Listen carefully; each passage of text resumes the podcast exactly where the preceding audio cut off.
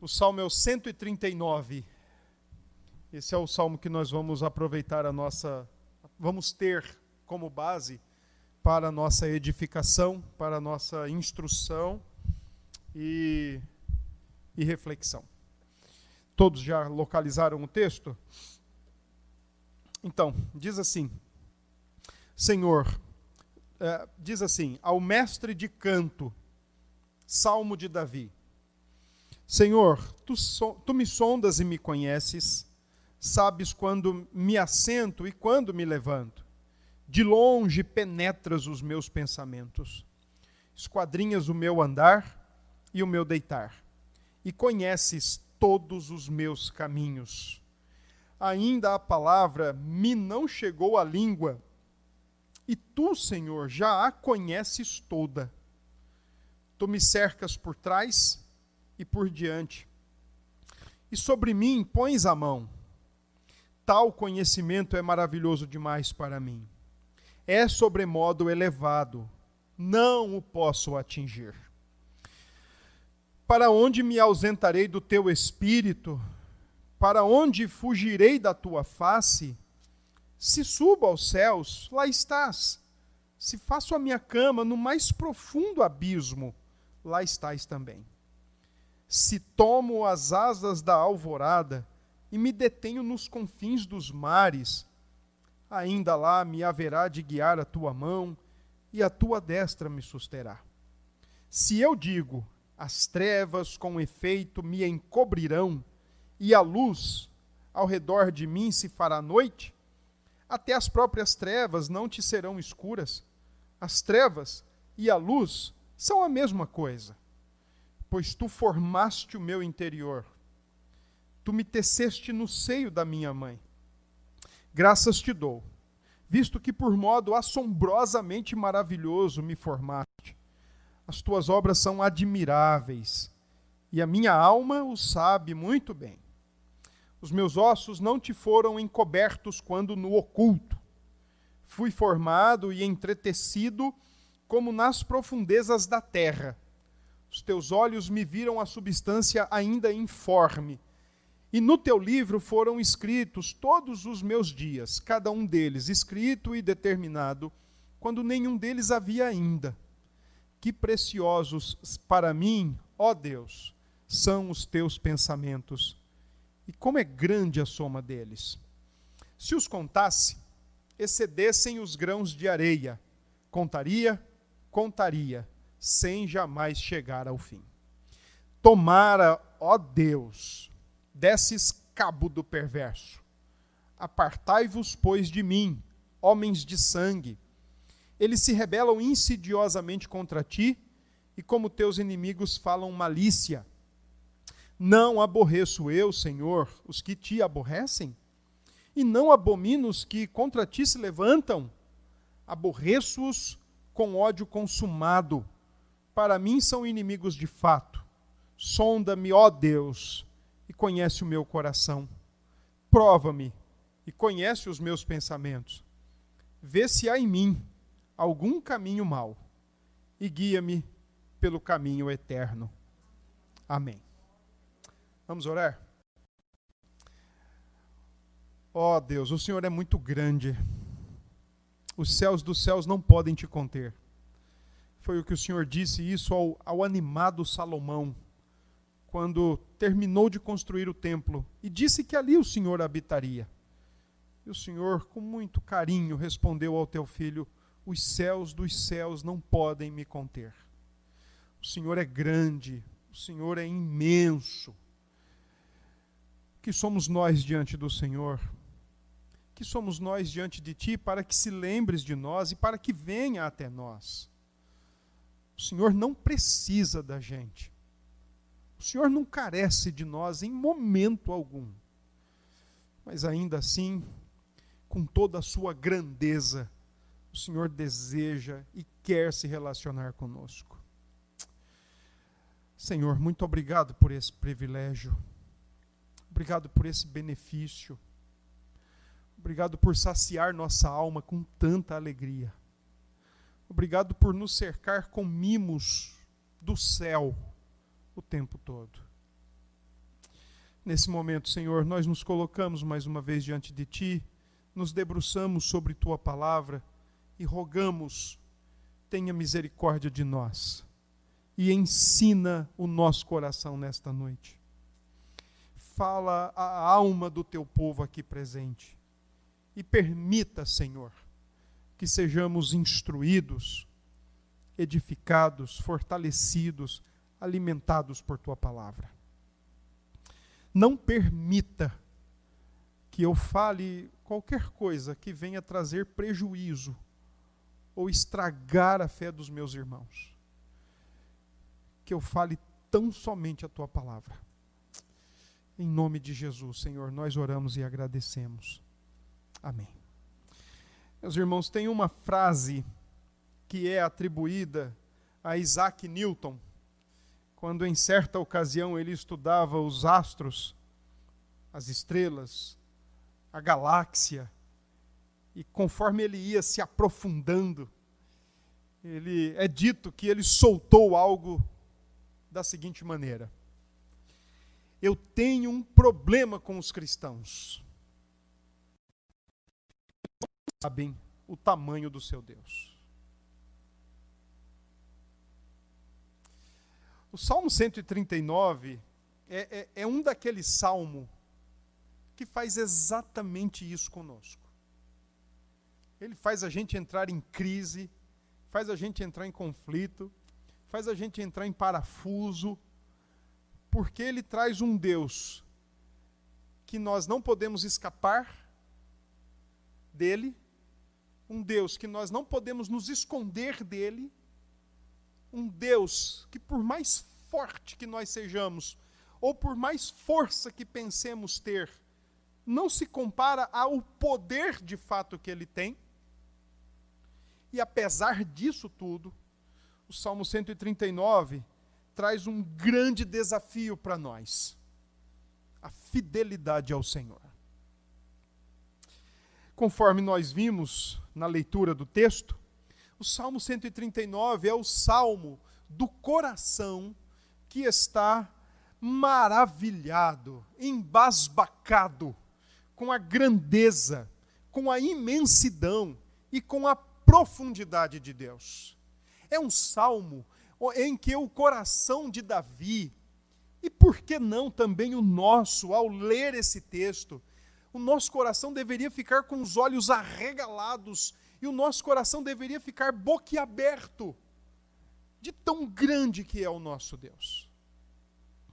A sua autoria, conforme nós lemos no cabeçalho do Salmo, de fato ela é atribuída a Davi, e ela tem um endereço certo, o mestre de canto. Mas nós não temos informação da sua ocasião, do seu momento, da situação que estava em torno de Davi quando ele compôs esta maravilha de escritura, essa maravilha de canto. É um cântico de gratidão, de adoração, extremamente pessoal, que por causa do seu endereço, o mestre de canto, foi acomodado, adaptado para ser cantado pelo povo de Israel, depois de Davi ou de Davi em diante. A indicação que nós temos no Salmo 139, de que ele é um salmo extremamente pessoal, se dá por causa de uma palavra no hebraico e que no nosso português é traduzida por conheces. Essa palavra aparece no verso 1, essa palavra aparece no verso 2, essa palavra aparece no verso 4, quando diz que o Senhor já conhece as minhas palavras. Essa palavra também aparece no verso 6, tal conhecimento é maravilhoso demais para mim. Aparece no verso 14, aparece no verso 23 duas vezes. O Senhor conhece o meu coração, o Senhor me prova e conhece os meus pensamentos. A palavra hebraica é a palavra yadá, que traz a conotação de um conhecimento extremamente íntimo. Já volto a falar sobre ela. Essa palavra, ao longo do Salmo, destaca, portanto, a pessoalidade deste salmo em relação a Davi e o Deus de Israel, e também pode destacar a a nossa relação e a relação de Deus para conosco. É um salmo que canta os atributos de Deus, que canta as perfeições excelentes e essenciais do ser de Deus. Além disso, além de louvar, além de engrandecer a Deus, é um salmo onde o salmista deposita a sua confiança e descansa nas perfeições do Senhor. Ele, ao mesmo tempo que louva os atributos de Deus, suas qualidades essenciais, ele também chama esses atributos como sua testemunha e então ele descansa. Embora nós não conheçamos o contexto do Salmo, de acordo com o versículo 19, nota-se uma mudança abrupta no cântico. O que vem sendo motivo de louvor, de exaltação, do verso 1 até o verso 18, o Senhor é onisciente, o Senhor é onipresente, o Senhor é onipotente, nenhum e nada se compara a ti. No verso 19, há uma mudança abrupta do louvor para o clamor. E não é qualquer clamor, é um clamor imprecatório. Quando ele diz no verso 19, tomara desses cabo do perverso. Calvino, traduzindo o texto, diz, mata esses. Porque é exatamente a oração de Davi, mata esses. Esses que se levantam, esses que se colocam em postura de te enfrentar, esses que levantam e olham para o céu com o dedo em riste contra o Senhor, mata esses. Tomara desses cabo. Ao que tudo indica, a oração do verso 19 até o verso 24 tem a ver, sim, com uma oração imprecatória, mas especialmente porque, pelo contexto, o salmista Davi estava sendo acusado por seus inimigos e, por isso, ele chama os atributos de Deus como suas testemunhas para respaldarem e declararem a sua inocência. Deus é a testemunha da inocência de Davi. Por isso ele diz, Senhor, se eu fiz aquilo, o Senhor sabe, porque o Senhor sabe de tudo. Se eu fiz aquilo de que estão me acusando, o Senhor sabe, porque o Senhor estava lá. Não tem como fugir da tua presença. Senhor, se eu fiz o que estão me acusando, o Senhor tem todo o poder para lidar comigo, mas também para lidar com eles. Os atributos de Deus para Davi, além de serem objetos do seu louvor, são objetos da sua confiança. São objetos do descanso do seu coração em face às acusações e para provar a sua inocência. Vamos para o texto? Vamos ver o que Davi ensina sobre os atributos de Deus e como esses atributos se relacionam com ele.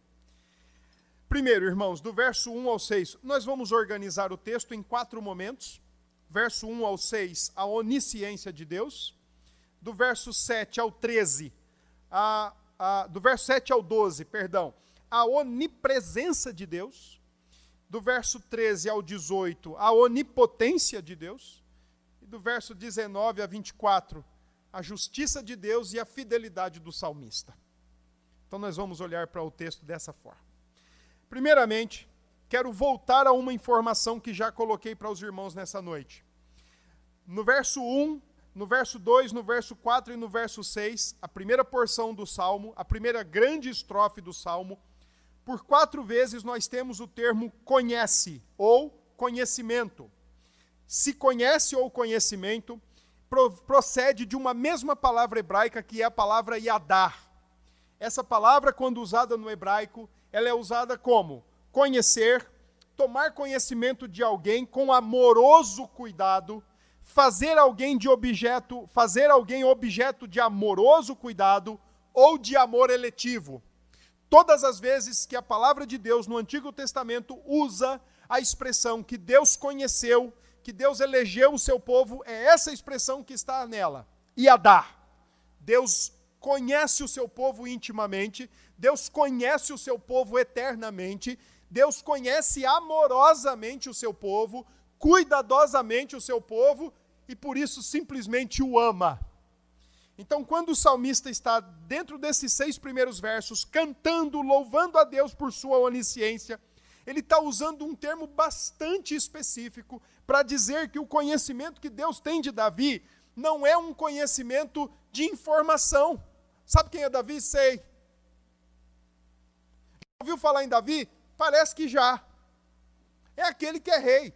Talvez eu já ouvi alguma coisa. Não é isso. O conhecimento que Davi está celebrando é o conhecimento mais íntimo, mais profundo e mais amoroso possível. Além disso, o conhecimento eletivo, pessoal, ativo, cristalino que Deus tem do seu povo, que Deus tem por ele e que Deus tem pela igreja, tanto do Antigo Testamento como a igreja de hoje. Quando Calvino olhou para esse texto e diante desse conhecimento que Deus tem do homem, Calvino comenta dizendo o seguinte: é impossível alguém ser bem-sucedido na vida em usar o engano como os hipócritas que tiram vantagem de esconderijos secretos para continuarem em suas satisfações pecaminosas. Porque é uma atitude totalmente fadada ao fracasso, porque nós sabemos que Deus nos conhece, irmãos, íntima e profundamente. Não tem nada que nós possamos esconder dele. Eu posso esconder as coisas de vocês. Minha esposa pode esconder de mim e vice-versa. Mas nós não podemos esconder de Deus. O problema é quando a gente quer esconder das pessoas e acredita que está se escondendo de Deus. Acredita que está escondendo pecados do Senhor. Acredita que está se escondendo fracassos da nossa parte diante de Deus. E vamos continuar sendo bem-sucedidos no mundo. Não dá. É impossível. Ele nos conhece da maneira mais íntima possível. Estou casado, vai fazer 20 anos. E eu conheço a minha esposa e a minha esposa me conhece. Não totalmente. Não plenamente. Não completamente. O nosso menino fez 18 anos essa semana. Conhecemos ele. Mas não totalmente, não plenamente. A nossa menina vai fazer 15 o mês que vem. Conhecemos ela. Sabemos quando ela está dando indício que fez alguma coisa errada. Mas não a conhecemos plenamente, totalmente. Porque esse conhecimento é só pertencente ao Senhor. Você pode estampar um sorriso no seu rosto e dizer para mim que está tudo bem. Eu posso fazer isso para vocês. Mas do Senhor, como é que nós escondemos? Se Ele nos conhece até o que a gente não conhece da gente mesmo. No verso 2, olha o que o salmista diz. Ele diz que o Senhor sabe quando nós nos assentamos, nos levantamos, de longe penetra os nossos pensamentos. A ideia aqui é o Senhor discerne os nossos pensamentos, levando em consideração as nossas ideias, as nossas imaginações, as nossas motivações mais profundas e secretas, o Senhor conhece todas. O Senhor sabe quando a gente brinca e brinca, mas o Senhor sabe quando a gente faz da brincadeira uma ferramenta da maldade do nosso coração. E a gente olha um para o outro e fala, estou brincando. Não! Se o Senhor pudesse ser perguntado naquele momento, Senhor, ele está brincando? Já pensou? Se fosse possível isso? Perguntarmos, Senhor, fulano me disse isso, e ele disse que estava brincando. É verdade? O Senhor discerne. Além disso, olha o que diz o verso 3, ele esquadrinha. Esse verbo esquadrinha é um verbo que se confunde com a agricultura do tempo de Davi, que na verdade ele poderia ser traduzido de outra forma. O Senhor peneira o meu andar e o meu deitar. Em outras palavras, o Senhor joeira o meu andar e o meu deitar e o meu levantar. É como se ele nos colocasse na peneira e passasse para ver se fica de fato alguma coisa boa. Essa semana eu estava vendo um vídeo muito interessante, um pessoal mostrando numa lavoura trigo e joio juntos no mesmo lugar. Achei tão legal aquilo. E aí eles pegaram e mostraram as duas plantas, e tem muito a ver com aquilo que Jesus disse lá no passado, né? Olha, não inventa de arrancar. Não inventa, deixa para a hora certa, e aí eu vou fazer isso. Mas, por enquanto, vamos suportando aí, vamos vivendo aí as aparências, as hipocrisias da fé e etc e tal. E aí, o rapaz falou assim, ó, quer saber como é que a gente sabe a diferença? Aí ele pegou o joio, esfarelou assim na mão, soprou, não sobrou nada. E aí ele pegou a mesma planta de trigo, muito, mas muito semelhante com o joio. Esfregou na mão, soprou, ficou semente. Então o Senhor é aquele que, de acordo com o verso 3, ele esquadrinha, ou ele peneira os nossos pensamentos. Se o Senhor passasse os nossos pensamentos diários numa peneira, o que sobraria ali, irmãos, de fruto? De benéfico, hein? Sabe, os nossos pensamentos cotidianos, em relação a tudo, se o Senhor pegasse mesmo, se nós víssemos isso dessa maneira, vamos tentar ver isso, ele pegando os nossos pensamentos e passando numa peneira, o que é que fica? O que é que restaria ali, né? Verso 4, o salmista diz, a palavra não me chegou à língua e tu, Senhor, já conhece toda. O salmista aqui está dizendo, o Senhor conhece a nossa mente mais do que nós mesmos, e Ele não precisa das nossas palavras para saber o que nós estamos pensando, intentando ou imaginando. Enquanto para muitos o silêncio é o segredo do sucesso, ou é o segredo de uma vida feliz, ou de uma vida pública, ou em fraternidade melhor, né? Tem gente que não gosta de falar muito, mas alimenta um coração iracundo, alimenta um coração revoltoso, um coração odioso, e aí prefere... Não, eu prefiro o silêncio. Tá, você está escondendo as suas reações da pessoa. Mas Deus não precisa das suas palavras odiosas para saber o conteúdo odioso do seu coração. Ele não precisa das suas palavras egoístas e soberbas para saber o quanto impera no seu coração de egoísmo e soberba. Ele não precisa que você abra a boca para falar palavrão, porque ele sabe a porcaria e a podridão do seu coração. Ele conhece a sua mente e a minha muito mais do que nós mesmos. Então o salmista, os lugares mais secretos, os lugares mais recônditos da nossa alma, do nosso coração, são como um livro aberto diante do Senhor. Ou como um riacho cristalino, que corre, que flui, que jorra o tempo todo. E que diante dele não tem como nós escondermos isso. Não tem a menor maneira, não tem a menor forma de escondermos aquilo que ele conhece. No verso 5, ele diz, tu me cercas por trás e por diante. A expressão aqui traz a ideia de que Deus está tratando conosco, tocando a gente de todos os lados, e nós estamos sob sua vigilância e sua inspeção 24 horas por dia. Um só fio de cabelo não cai da nossa cabeça sem que ele não saiba. Um só suspiro dos nossos pulmões não pode ser dado sem que ele não conheça. Porque ele conhece tudo. E aí a conclusão do salmista, depois de todas essas colocações, é: tal conhecimento é maravilhoso demais para mim. Eu não consigo suportar tudo isso. É muito grande. O Senhor conhece tudo. Agostinho já falava, né, no finito que não pode captar o infinito. A criatura que não pode absorver e compreender na sua cabecinha o grande Criador, o infinito, o eterno, o imenso Criador. Paulo louvou a Deus por esse conhecimento, por esta onisciência. O texto lido na noite de hoje. Ó, profundidade da riqueza, tanto do conhecimento como da sabedoria de Deus. Quem foi que deu a ele para tomar de volta? Eu gosto de uma expressão que C.S. Lewis usou para falar sobre esse Deus do salmista Davi e a maneira como esse Deus o enquadrou ou o enxadrou. Não sei se existe essa palavra. C.S. Lewis usou grandes figuras para descrever Deus.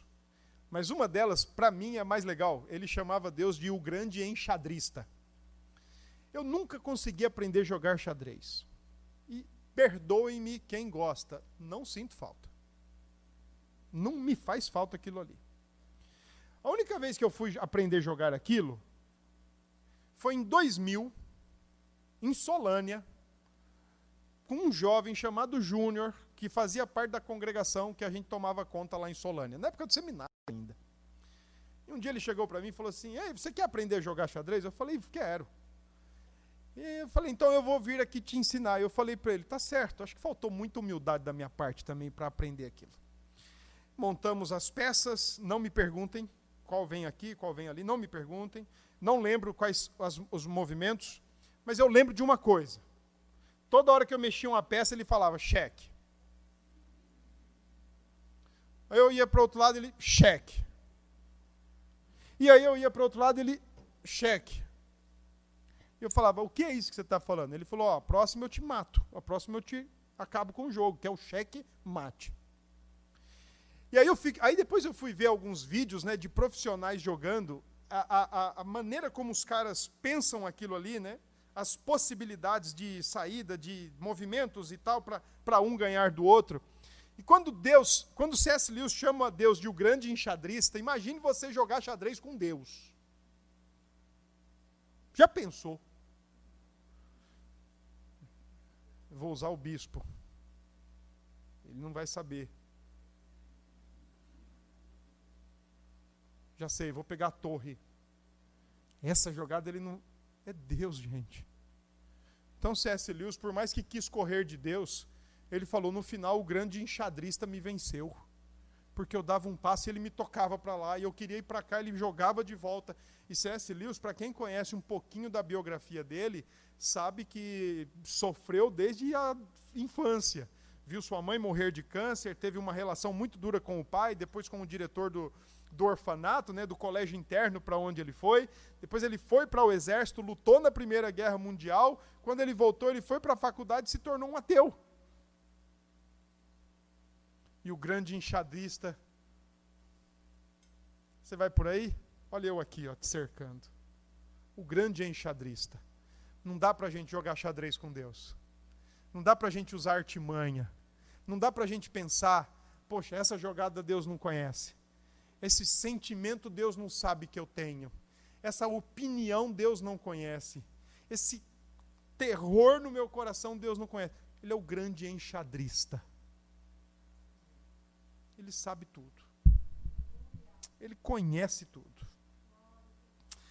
Versos 7 a 12. Então agora nós nos deparamos com o salmista falando sobre a onipresença de Deus. E a ideia central aí, exatamente desses textos 7 a 12, é a presença de Deus em todos os lugares. Ou aquilo como nós conhecemos, a onipresença de Deus. E eu queria trazer uma definição, porque eu acho que vale a pena quando a gente faz um conceito disso. Você vai ler a Escritura e você não vai encontrar o termo onipresença. Isso é um termo teológico. Mas você encontra, por exemplo, uma descrição dessa do Salmo, de que Deus está em todos os lugares.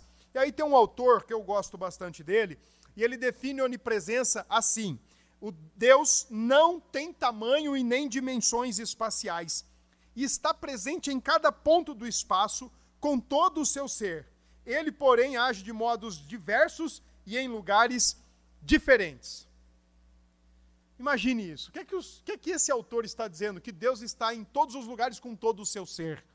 Que não dá para você pensar assim: ó, eu acho que onde eu estou é as costas de Deus, então eu vou sair de fininho que ele não vai me ver. Porque ele está ali com todo o seu ser. Ele preenche todo o espaço e com todo o seu ser. Ele é inescapável. Ele pode estar presente de uma forma providencial, ele pode estar presente para punir, para abençoar. Uma coisa é certa, o salmista está dizendo: ninguém escapa da presença de Deus. Me lembro que no ano de 99, o ano mais sofrido da minha vida, aqui em João Pessoa. Foi o meu primeiro ano aqui, então eu tive muita dificuldade para me adaptar, para entender algumas coisas, para entender algumas palavras, algumas gírias. E se não fosse Conceição, olha, eu não sei não, a minha discipuladora, eu não sei não o que teria sido. E as pessoas falavam algumas palavras e eu não entendia. Quando ela me disse, ela chegou com tanta alegria para mim no seminário e disse, olha, hoje vai ter cuscuz. Eu falei, que coisa boa. Eu achando que era cuscuz lá igual de São Paulo. Quando ela me mostrou, eu falei, não, isso não pode ser. Então foi um ano muito difícil para mim, foi o ano que eu mais chorei. E aí eu me lembro um dia que eu estava no prédio do Seminário Masculino e eu estava caminhando para o portão para ir para o Seminário Feminino, porque ficava numa outra estrutura. E eu comecei a pensar, você quer saber de um negócio? Eu vou embora daqui. Eu vou sumir desse negócio aqui. Eu não vou ficar aqui mais, não. Eu vou aproveitar que eu já estou indo lá para o Seminário Feminino, então eu já passo na tesouraria ou na secretaria e já comunico que eu vou embora, ligo para minha mãe, peço para ela me mandar dinheiro. Não tinha um centavo para comprar nem pasta de dente, e eu tinha que pedir para ela. Então eu vou fazer isso. E foi tão interessante que da saída do prédio até a chegada do portão, me veio a reflexão. Eu falei, mas para onde eu vou? Não tem como escapar dele. Eu vou para onde? Eu vou para Porto Ferreira? E lá eu vou escapar de Deus? Não escapo. Davi, no verso 7, questiona assim, como é que eu vou fugir do Espírito Santo? Ele habita em mim. Como é que eu vou ludibriar os olhos de Deus? Ele está em mim. Os puritanos chamavam o Espírito Santo de o agente secreto de Deus na alma humana. O agente secreto de Deus na alma humana. Como é que eu fujo dele? Como é que eu corro desse espião? O salmista fala em céus, altura. O salmista fala que no mais profundo abismo também o Senhor está lá, e a expressão hebraica aí é Sheol, trazendo a ideia da maior profundidade possível. O salmista fala dos confins dos mares, que tem a ver com distâncias, mas ele também fala de trevas que não escondem, esconderijo. Não tem como esconder de Deus. Não tem como fugir da sua presença. E eu acho que eu fico assim, às vezes, pensando, né, que as pessoas acreditam que pode fazer isso. Fugir de Deus, fugir da presença de Deus, não dá, gente. Só que nós estamos acostumados a tentar fugir da presença de Deus desde o Gênesis 3. Com a queda, Adão tentou fugir, Eva tentou fugir, Jonas tentou fugir. Chamados de Deus, Moisés tentou fugir, Jeremias tentou fugir. Se tem uma coisa que nós sempre queremos é fugir de Deus. 1950, 1960... um filme chamado Sétimo Selo, na Europa do século XX, é bem interessante. Conta a história de um cavaleiro cruzado, que lutou as cruzadas, século XIII, século XII, XI, XII, e agora ele estava de volta à sua terra. E, curiosamente, quando ele chega à praia, ele é um cavaleiro sueco, então, quando ele chega à praia, né, no seu país, ele encontra nada mais, nada menos que a morte. E aí eles começam a travar um diálogo, e aí a morte se apresenta para ele com aquela capa preta, e diz assim, eu sou a morte. E o cavaleiro diz, você veio me buscar? Sim. E o cavaleiro falou, vamos fazer o seguinte, vamos jogar uma partida de xadrez, se eu vencer, eu fico, se você vencer, você me leva. E começaram a jogar o xadrez na beira da praia. Aí para um pouco o xadrez e esse cavaleiro vai para um mosteiro porque ele quer se confessar. Isso, Europa, século XX, existencialismo e ateísmo comendo solto. E o Ingmar Bergman, que é o autor do filme, né, o diretor do filme, o idealizador do filme, confesso. E mostrando a realidade da Europa daquele tempo, século passado. E aí esse cavaleiro, quando chega no monastério, né, e começa a se confessar, ele não percebe que com quem ele está se confessando. Ele acha que é um padre, mas na verdade é a morte. Então ele começa a falar com a morte. E em outras coisas ele diz, duas coisas me chamam muita atenção. Por que que esse Deus gosta de brincar com a gente com promessas que não se cumprem? E uma outra coisa que ele diz que ele me chama a atenção. Eu já tentei tirar ele de dentro de mim, mas eu não consigo. Calvino chamaria isso de senso da divindade. Todo ser humano nasce com o senso da existência desse Deus pregado, impresso na sua alma e, consequentemente, com uma certeza, não consigo fugir dele. Por mais que eu já tenha querido, por mais que eu já tenha desejado matá-lo, extingui-lo, erradicá-lo da minha existência, uma coisa é certa, ele está sempre lá, porque não se escapa da sua presença em momento algum e da sua presença toda. Malcolm Muggeridge, um literário do século XIX, chamou o Senhor Jesus de cão de caça do céu. Aquele cão de caça adestrado e treinado que não desiste de perseguir os que são seus. Extremamente dedicado, preciso e incansável para buscar os que são seus.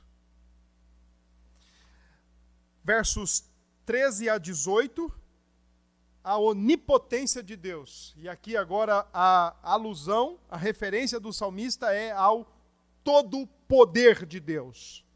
A ideia predominante nesses textos, 13 a 18, é o poder ou o todo poder de Deus e, ao mesmo tempo, a maneira sábia e perfeita como Deus poderosamente age e especialmente na criação do salmista e do ser humano, expressões do poder de Deus. No verso 13, o salmista, as nossas versões trazem a palavra formaste e também teceste. Só que a expressão melhor aí seria criastes e preparastes, dando a ideia aí de um grande emaranhado de fios. E o salmista está querendo dizer que desde o primeiro mês de vida já existe um ser humano no ventre de uma mulher. Deixa eu trazer algo da fetologia moderna para vocês. Antes de você reclamar, poxa, por que eu tenho esse nariz? Por que eu tenho esse cabelo? Por que eu tenho essa cor? Por que eu tenho esse tamanho? Por que eu tenho essa silhueta? Antes de você reclamar disso, lembre-se que você foi criado do jeito que Deus quis que você fosse. É claro que ao longo da caminhada acontecem algumas coisas. Uns comem muito, outros comem menos, e por aí vai. Que aí já não tem muito a ver com o que Deus criou, mas com a forma que ou estamos ou não cuidando do que Deus criou.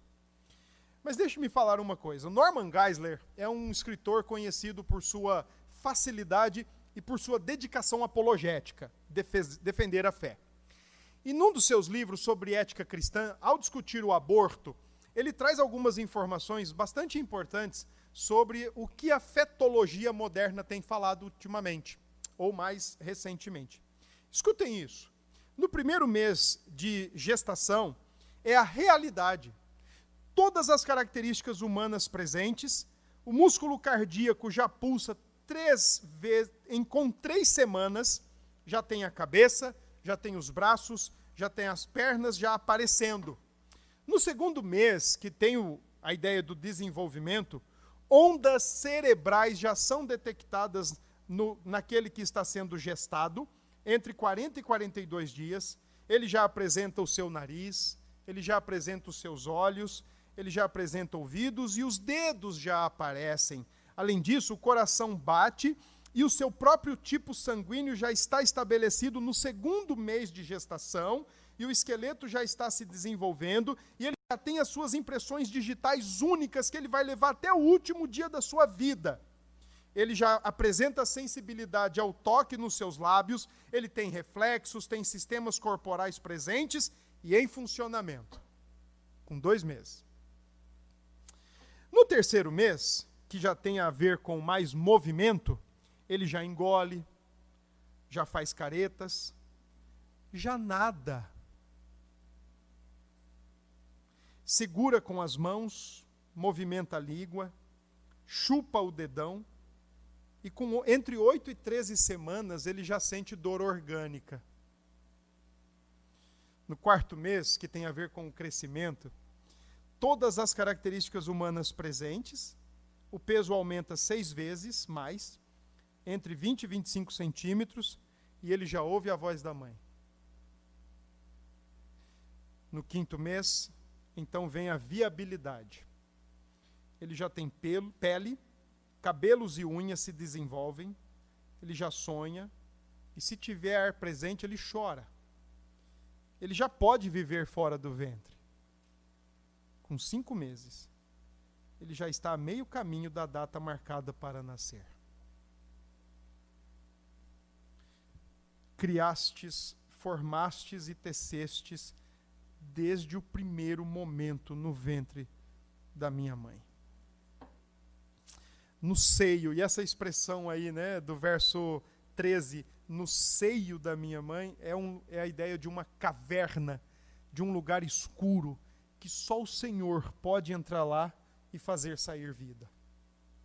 No verso 14, o salmista diz que foi criado de um modo maravilhoso, ou tão terrível e tão maravilhoso, porque somente esse Deus é, de fato, poderoso para fazer o prodígio e causar admiração com a beleza da criação de uma vida humana. No verso 15, o salmista fala da complexidade da sua criação. Ele diz que foi entretecido, ossos, tecidos, sistemas e aparelhos, o ventre feminino oculto aos olhos humanos, mas não ao poder de Deus para trazer vida dali.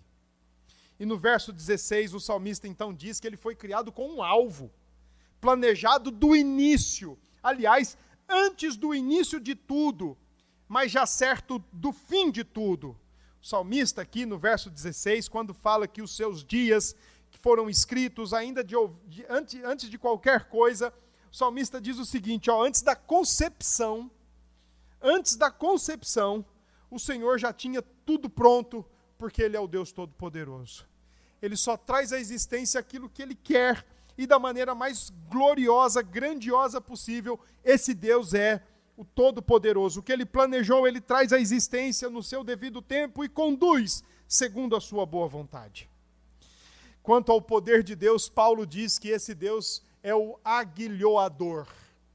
Em Atos 26:14, eu não sei se vocês já leram esse texto, diante da sua defesa perante o rei Agripa, Paulo diz que quando ele estava indo a caminho de Damasco, capítulo 26, verso 14 de Atos, ele estava indo a caminho de Damasco perseguindo os cristãos, respirando perseguição contra os cristãos, quando ele é encontrado pelo Senhor, ele e todos os que estavam com ele caem, e aí então ele diz que aparece uma voz dizendo, Saulo, Saulo, por que me persegue? É isso que está em Atos 9. E ele reproduz isso conforme Atos 9. Só que em Atos 26:14, ele acrescenta uma outra expressão. Deus dizendo para ele, ou o Senhor, perdão, Jesus dizendo para ele, dura coisa é lutar contra os aguilhões. Paulo experimentou desse poder quebrador de coração endurecido nele. Deus já vinha quebrando Paulo com o tempo. Até que teve uma hora que a única coisa que ele teve para fazer como alternativa foi cair e se levantar chamando Senhor, Senhor. Uma expressão hebraica que diz, eis aqui o teu servo, estou todo rendido aos teus pés.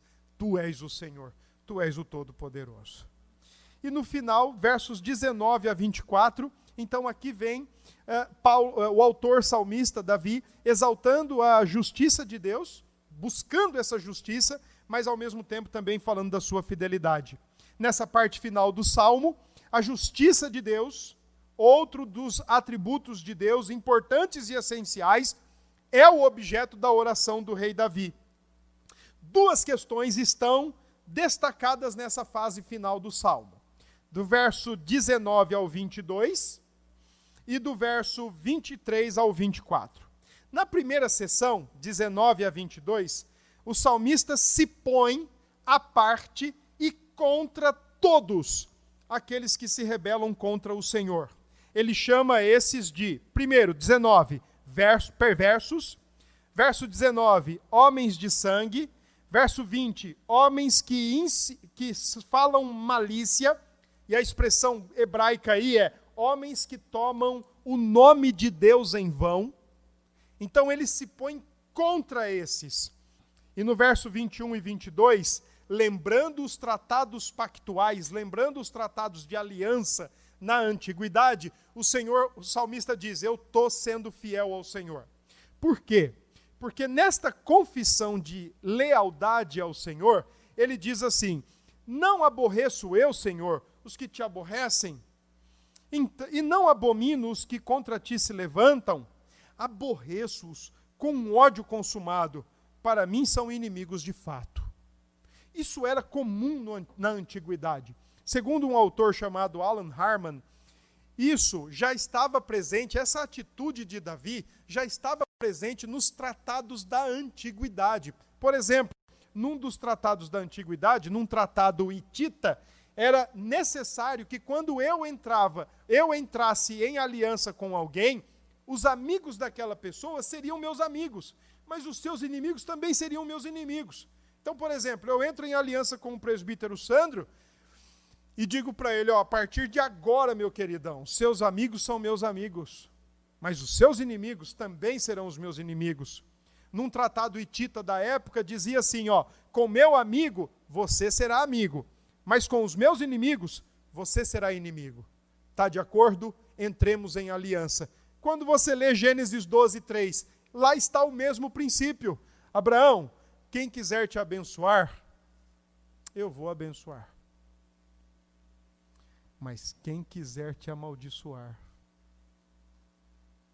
é como que se estivesse me amaldiçoando. Aí eu vou entrar em questão. É por isso que também no Êxodo 23, eu gostaria muito que vocês abrissem esse texto. Êxodo 23, verso 22. Olha o que o Moisés diz aqui no texto. Deus prometendo a terra ao seu povo. Verso, capítulo 23 de Êxodo. E 22, versículo, diz assim, mas lembrem-se que uma das exigências do Senhor ao seu povo, quando adentrassem a terra prometida, era de que deveriam limpar a terra, expulsar os moradores e não fazer aliança com nenhum deles. E olha o que diz o verso 22, se diligentemente lhe ouvirdes a voz e fizeres tudo o que eu disser, então serei inimigo dos teus inimigos e adversário dos teus adversários. O que Davi está fazendo no Salmo 139 é cumprindo o tratado pactual, o tratado de aliança. Senhor, eu aborreço eles porque além deles serem meus inimigos, são inimigos do Senhor primeiramente. Eu não posso compactuar com aqueles que brigam e bradam contra o Senhor, que levantam o dedo em riste, que querem a sua inexistência ou a sua morte. Eu não posso compactuar com isso. Então, Senhor, por eles serem seus inimigos e por nós termos uma aliança, eu também me coloco como inimigo deles. E ainda tem mais, Senhor. Não é qualquer inimizade que eu estabeleço com eles, não. Eu tenho contra eles ódio consumado, porque a minha identificação com o Senhor não me permite ter amor por aqueles que são contra o Senhor. Alguém já disse que nesse mundo o povo mais coerente da terra é o ateu, porque ele realmente vive como se Deus não existisse. O povo mais incoerente talvez seja o cristão, que fala em Deus, mas vive como se ele não existisse. A ponto de se aliançar e se pactuar de um jeito ou de outro, de maneira superficial, de maneira jocosa, de maneira a modo de entretenimento ou até mesmo ideológico contra aqueles que são com aqueles que são contrários a Deus. Isso tem me feito pensar tanto, gente. Olha, isso tem me feito mesmo pensar. Até mesmo nas coisas que a gente assiste às vezes, sabe? Como é que a gente tem coragem? E é sério, irmãos, eu não estou querendo aqui ser... Não estou querendo ter aqui uma atitude piegas, não, sabe? Mas como é que a gente tem condições de assistir coisas que vão contra tudo que a gente diz crer? E a gente, assim, às vezes torce, se envolve, se identifica com aquilo ali. Puxa vida, eu quero que já venha logo a próxima. E isso é só o mínimo. Agendas do nosso tempo, propostas do nosso tempo, discursos do nosso tempo. A gente tem uma facilidade enorme de se aliançar a isso, e aí só cabe uma palavra para nós. Uma palavra clássica dos profetas: adúlteros. Adúlteras. Porque nós estamos buscando aliança com aqueles que são inimigos daquele que vive uma aliança, que propôs uma aliança de sangue conosco, o próprio Deus em Cristo Jesus. O salmista diz: eu tenho para eles ódio consumado, porque a minha identificação com o Senhor é maior. Davi não é neutro. Davi se posiciona. Davi não é neutro. Aliás, neutralidade não existe, irmãos. Neutralidade não existe. Isso é um mito. Isso é uma fábula. Assim como mula sem cabeça, uma parlenda. Assim como a mula sem cabeça, o saci pererê e o curupira. Neutralidade não existe. Ou o nosso coração está compactuado com Deus e o reverencia com amor e obediência, ou o nosso coração é contra Deus. Não existe neutralidade. Como também não existe uma terceira via. Não existe. Por fim, versos 23 e 24, o salmista agora, gente, ele pede algo para o Senhor que a gente deveria ter mais coragem também de pedir isso.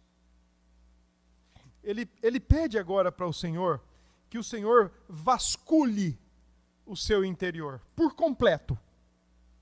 Ele diz assim: Senhor, entra aqui, olha o meu interior e vasculhe, não deixe pedra sobre pedra, não deixe porta fechada, não deixe janela fechada, não deixe cadeado trancado, não deixe porão intocável, vasculhe. Numa linguagem aí mais da informática, faça uma varredura, como o melhor antivírus do mundo, mas faça uma varredura no meu ser, na minha alma, no meu coração.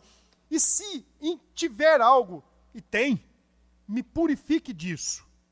De qualquer coisa que possa ser horrorosa aos teus olhos, horrenda aos teus olhos, me purifique disso. Por isso ele diz: sonda-me, ó Deus, conhece o meu coração. O salmista não está preocupado apenas em enfrentar o mal que está fora dele. O salmista está preocupado em enfrentar o mal que também está dentro dele. E nós, crentes, temos uma facilidade enorme de pender para esse lado, de lutar contra o mal que está fora de nós, mas com o mal dentro de nós que já virou de estimação, deixa aqui. Não vamos mexer. Não vamos abrir a caixa com o escorpião. Deixa lá. Está errado isso. Está errado aquilo. Você, todos errados. O salmista fazia isso. Quem é contra o meu Deus, eu sou contra. Mas, Senhor, também olha o meu coração para ver se não tem coisa ruim aqui, coisa errada. E se tiver, Senhor, me limpe, me purifique. Eu preciso enfrentar o mal que está dentro de mim. A oração do salmista, ele quer ser virado do avesso e ter exposto pelo Senhor toda e qualquer intenção maligna no seu coração. Senhor, me vira do avesso e mostra para mim. Me exponha para mim mesmo. E aí nos versos 23, verso 23, vem a expressão bíblica que eu mais tenho amado de um ano e pouco para cá. Coração. Coração. Verso 23, sonda-me, ó Deus, e conhece o meu coração. O salmista não está falando em termos cardiológicos. A palavra hebraica aí é a palavra levav, que vem de lev, que traz a ideia de sede dos sentimentos, sede da vontade, sede do intelecto, a mente, o ser interior, de onde procedem pensamentos, intenções, motivações, pressentimentos. É aí que o salmista está dizendo: Senhor, olhe para o mais profundo do meu ser e vire do avesso, faça uma varredura, e se tiver alguma coisa ruim, me mostre, me exponha, faça aquilo que somente o Senhor pode fazer, de acordo com 1 Samuel 16:7. Os homens olham a aparência, mas o Senhor conhece o coração. Então, expõe para mim, vira assim de avesso e me mostra. Por que é que o salmista faz esse pedido tão ousado ao Senhor? É simples, porque a maneira como ele conclui o salmo prova que ele quer andar pelo caminho da vida. A maneira como o salmo termina tem muito a ver com o salmo primeiro, o caminho do justo e o caminho do injusto, ou do ímpio. E o salmo termina, vê se há em mim algum caminho mau. O salmo termina com um tom de sabedoria, falando em dois caminhos. O salmista quer ser escrutinado para andar no caminho da vida. Ele não quer pôr o pé no caminho do mal. Por isso, Senhor, me ajuda a tratar com o meu coração. Eu tenho sido fiel. Faça justiça, mas me ajude a tratar com o meu coração. O que é que nós podemos aprender deste salmo, meus irmãos? Primeiro, fuja da hipocrisia. Fuja das máscaras, do fingimento. Deixe de ser crente fingido, se é o seu caso. Deixe de ser crente mascarado, se é o seu caso. Deixe de ser crente hipócrita, se é o seu caso. Porque você pode me enganar. Você vai ter bom êxito nisso. Eu também vou ter bom êxito nisso, em te enganar. Você pode enganar o conselho dessa igreja. Você pode enganar a junta diaconal dessa igreja. Você pode enganar os membros dessa igreja. Aliás, você pode enganar em qualquer lugar, se você quiser, de fato, optar por esse caminho. Mas Deus, você não pode enganar. A máscara que você colocar, Deus vai te ver por trás dela. A fantasia que você usar, eu posso não ver, mas Deus vai te ver por trás dela. É ledo o engano. Assumir uma postura de fingimento, de faz de conta, uma postura teatral, teatralizar a fé, teatralizar a vida. Gente, Deus sabe, Deus conhece todas as coisas, Ele sabe o que está dentro da gente, então não adianta a gente tentar esconder, fuja disso. O apóstolo Pedro diz que disso daí a gente deve se despojar o quanto antes de toda maldade, dolo e hipocrisia. Hipocrisia na época de Cristo e na época dos apóstolos era uma palavra teatral, aonde os encenadores ou os atores de teatro já do primeiro século pintavam os seus rostos para contracenar. Por isso que Jesus chama os fariseus de hipócritas quando eles estão jejuando, porque eles pintavam o rosto para parecer mais tristes. Então Jesus fala, vocês são hipócritas, vocês estão usando máscara. E ao contrário disso, é a sinceridade, que vem de uma palavra muito legal do latim, que é o sincera. Isso acontecia no primeiro século, os vendedores de cerâmica, de peças de barro, separavam logo as peças de primeira linha, que não tinham nenhum furinho, nenhuma defecção, nenhum trinco, separavam ali. E pegavam aquelas que estavam comprometidas, com um buraco, um trinco, um furinho, e passavam cera. Um olhar bom, na época, conseguia detectar, porque bastava levantar em direção ao sol e dava para ver ali a saliência da cera. Então, se você chegasse no primeiro século e fosse comprar uma peça dessa de arte, recomendado seria você chegar para o comerciante dizer, eu quero sincera, sem cera, sem máscara, porque a gente não pode esconder de Deus nada. Às vezes eu vejo pessoas mentindo, pode mentir para mim, eu tenho essa cara de tonto mesmo, não tem problema, mas eu sei que de Deus ninguém esconde. Uma hora o boleto chega, uma hora a casa cai, uma hora a cera derrete. Segundo, o elemento mais determinante para se provar a presença de Deus é a cruz de Cristo. Deus é onipresente, irmãos. Deus está presente em todos os lugares, da sua maneira mais intensa e imensa e total. Mas é interessante como nós podemos, através da cruz de Cristo, experimentar o olhar cuidadoso e paternal de Deus, mas também é interessante como nós podemos andar com a sensação de que temos uma espada apontada sobre a nossa cabeça. Essa sensação da espada apontada sobre a cabeça o tempo todo, do grande olho que está ali te vendo, presente ali sobre você, ela é muito própria daqueles que têm uma rejeição à cruz de Cristo. Porque aqueles que têm uma relação de amor e de aceitação para com a cruz de Cristo, experimenta a presença deleitosa de Deus. Mas para aqueles que rejeitam, experimentam exatamente essa sensação da espada sobre a cabeça. Uma outra questão, irmãos, você pode virar a esquina e sair dos meus olhares. Nós podemos virar a esquina e sair do alcance do olhar uns dos outros. Mas a gente não sai do olhar de Deus. Quando você está lá com o seu computador aberto, vendo lá sabe o quê? Sua esposa, seu esposo, seus irmãos podem não estar perto. Deus está. Quando você está com o seu celular acessando sabe lá o quê?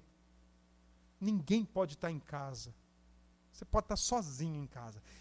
Pai saiu, mãe saiu, fulano saiu, é agora. Deus está lá. Você vai para o seu trabalho, sua esposa não vai, seu esposo não vai. Deus está lá.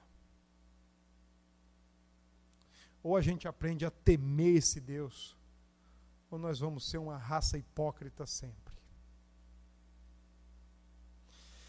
Terceiro, tenha um coração mais grato, irmãos, a Deus, pelo que você é e da forma como Deus te criou. Tenha um coração mais grato. Conheço gente com sérios problemas de aceitação da sua expressão, do seu tamanho, do seu cabelo. Você foi criado de maneira maravilhosa demais por Deus. Você foi aquilo que Deus quis, você é aquilo que Deus quis e quer que você seja. Quanto aos cuidados do dia a dia, preste atenção. Mas antes de você viver uma vida ingrata, porque talvez não preencha os ditames de uma moda sem futuro, os ditames de uma avassalador e egoísta e humanista. Se você não consegue se encaixar nisso, louvado seja Deus. Mas também por não se encaixar, não viva com um coração ingrato, murmurador, reclamão, insatisfeito. Seja grato a Deus. Deus fez você exatamente do jeitinho que você é. Isso basta. Isso deveria bastar. Por fim, prefira sempre o caminho da fidelidade.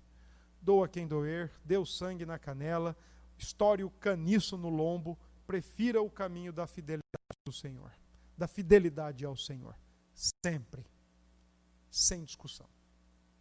Que Deus abençoe. Vamos orar?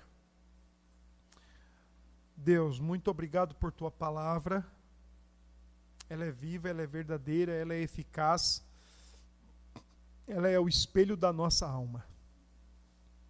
Que o Senhor tenha misericórdia de nós e nos ajude, pois nós precisamos do Senhor o tempo todo. Faça com que nós possamos ter o nosso coração cada vez mais temente ao Senhor e que, a despeito de quem está nos vendo, nos ouvindo, nos presenciando, Senhor, faça com que nós descansemos e temamos o Senhor e tenhamos uma opção de fidelidade sempre ao Senhor acima de tudo. Ajuda-nos, Pai, pois nós precisamos de Ti em todo o tempo. Assim oramos agradecidos e oramos em nome de Jesus. Amém.